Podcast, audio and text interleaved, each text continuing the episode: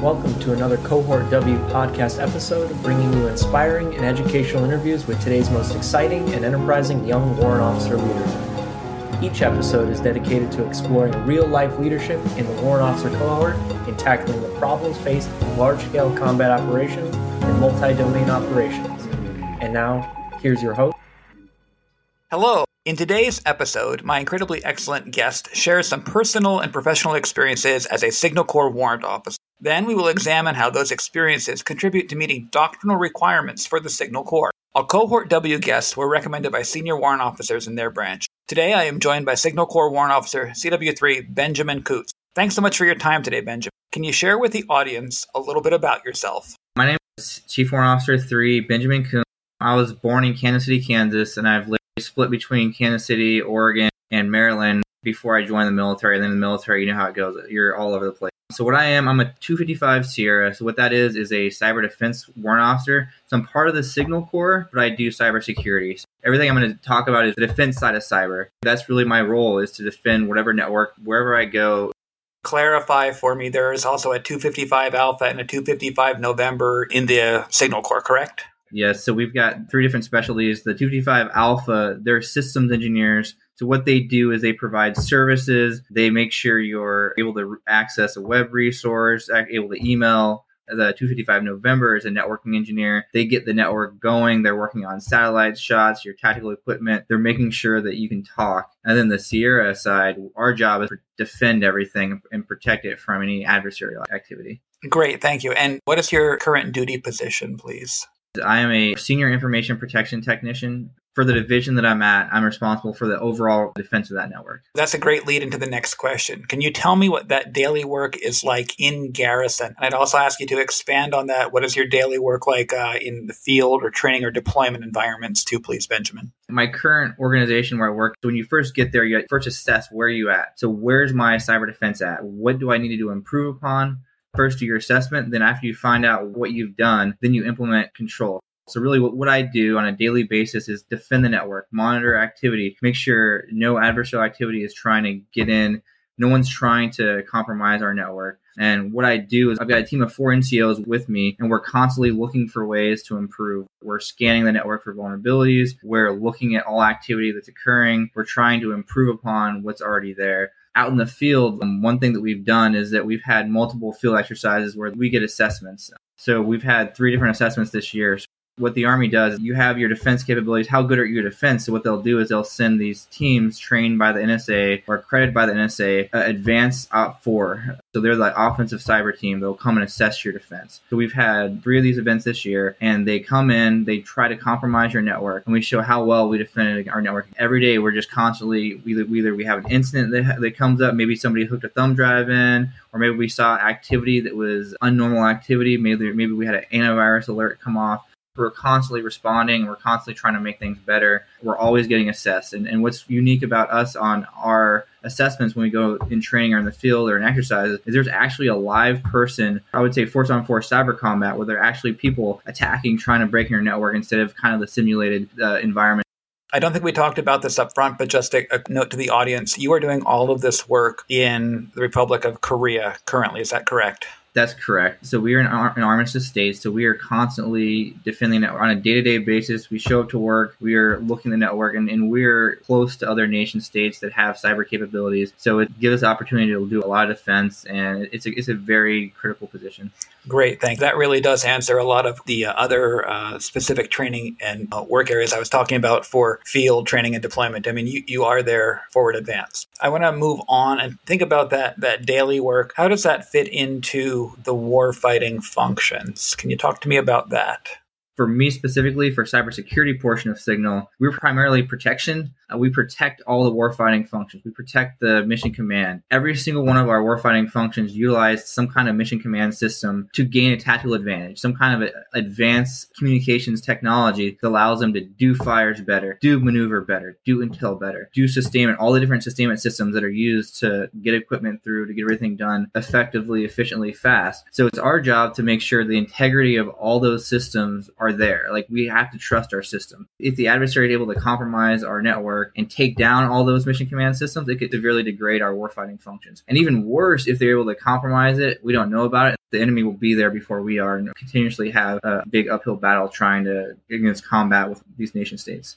That is a tremendous amount of responsibility for a mid grade warrant officer. So thank you for that hard work. And that must be challenging 24 hours a day, seven days a week. So how does that work fit into uh, large scale combat operations? And, and I'll toss it to you and ask you, in addition to that, with multi domain operations. It's similar to how we support the warfighting functions. Is we basically enable command and control to keep the integrity of the command and control. As we move on, every year we, we, we get more and more advanced. We move more and more to digital communications. There's uh, training rotations that we have in all of our Army units go through these training rotations. And whenever we are forced to take down our mission command system, it's severely degraded whenever the unit is, is forced to operate without their mission command system. So as far as, as that's concerned, we massively protect our ability to use the current tools and the current systems because there's only so much time you have to train on your systems. The Army spends the majority of that on the current systems we're at. So if we lose that capability that we spend thousands of hours every year training and sending everybody from school on, it could severely put us at a, a major disadvantage. And then um, when it comes to the multi-domain operations, there's competition and then there's combat with another nation state there's always cyber activity going on. Like the other nation states are always constantly trying to find ways to gain an advantage. So they're either going to try to use cyber to steal technology, they're going to use cyber to influence social media, influence messaging economically. When you're doing cyber defense on for multi-domain operation, you're not out there necessarily in the field getting shot at, but we're constantly at war, constantly have somebody trying to do things to the country, and it's our job to stop those things from happening.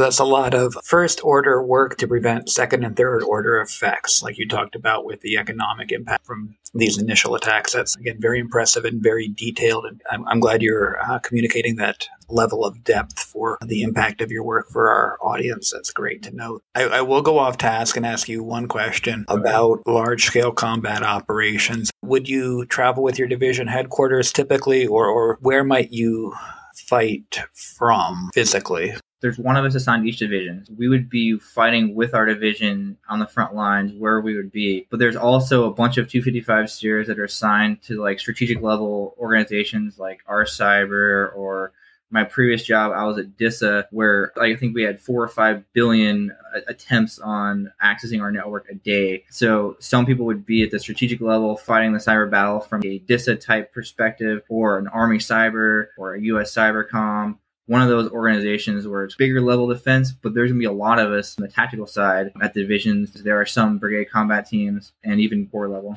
that's a lot of potential situations you could be in and still be facing combat. I, I want to take a slight change of direction here and ask you to reflect on the work that you've done. So, given everything that we've talked about, which is very impressive, what would you say you have learned, or what would you like to share with the audience about your understanding of your work's importance as part of the Army's mission? I feel like we're not quite where we need to be at as far as cyber defense. Not not just the army, not just the DoD, but just everyone in general. And the major project I've been working the last three years is, is called a zero trust architecture. So to break it down in a, a, wide view, if you think of the old school movie theaters where you would walk in, you'd buy a ticket, you would go in, you could go to whatever movie you wanted to, you could bring in snacks, you could open the door for someone, sneak them in the back. Not very good security. It's quick. That's kind of like the traditional cybersecurity in a lot of places. Like if you, you if you get let in through that that door, you kind of can do a lot of stuff that you probably shouldn't be able to do.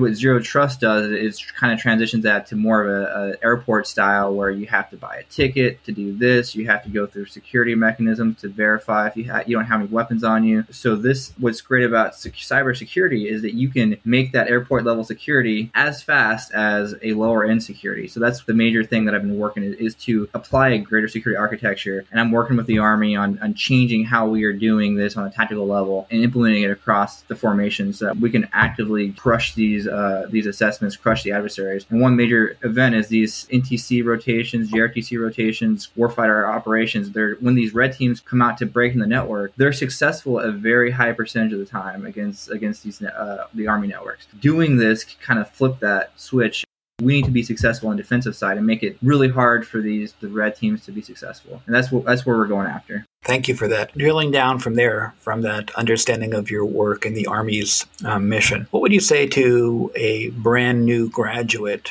from candidate school, either in your branch or um, just in general? For the, the 255 Sierras, as a warrant officer, you have a lot of responsibility. Everything is getting put into digital systems. Everything is only going to get harder. You're only going to be asked to do more. You're going to be asked to do more with less continuously. And it's going to be up to, up to you to, first off, learn your craft, master your craft. And after you've mastered the tools you've been given, the craft that you've been given, add capability, give back because most of the capabilities, most of the major improvements, they're not, they're not by some people up there in the strategic level, like think tanks that are thinking of things like real improvements, or from the people in the field constantly fighting the battle and, and saying, hey, this works, this doesn't work, getting that information together, adding the capability, sending the message out, and then improving it from, from that level. I've seen that happen a lot, in a lot of cases.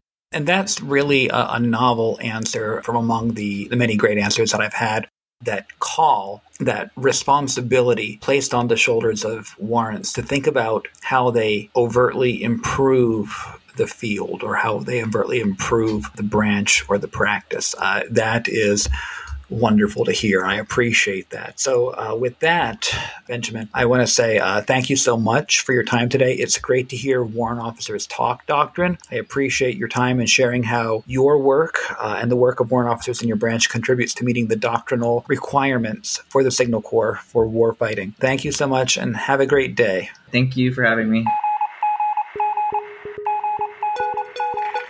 On behalf of the Warrant Officer Historical Foundation, thank you to today's guest for your insights on the future of warfare and the importance of the warrant officer to that fight.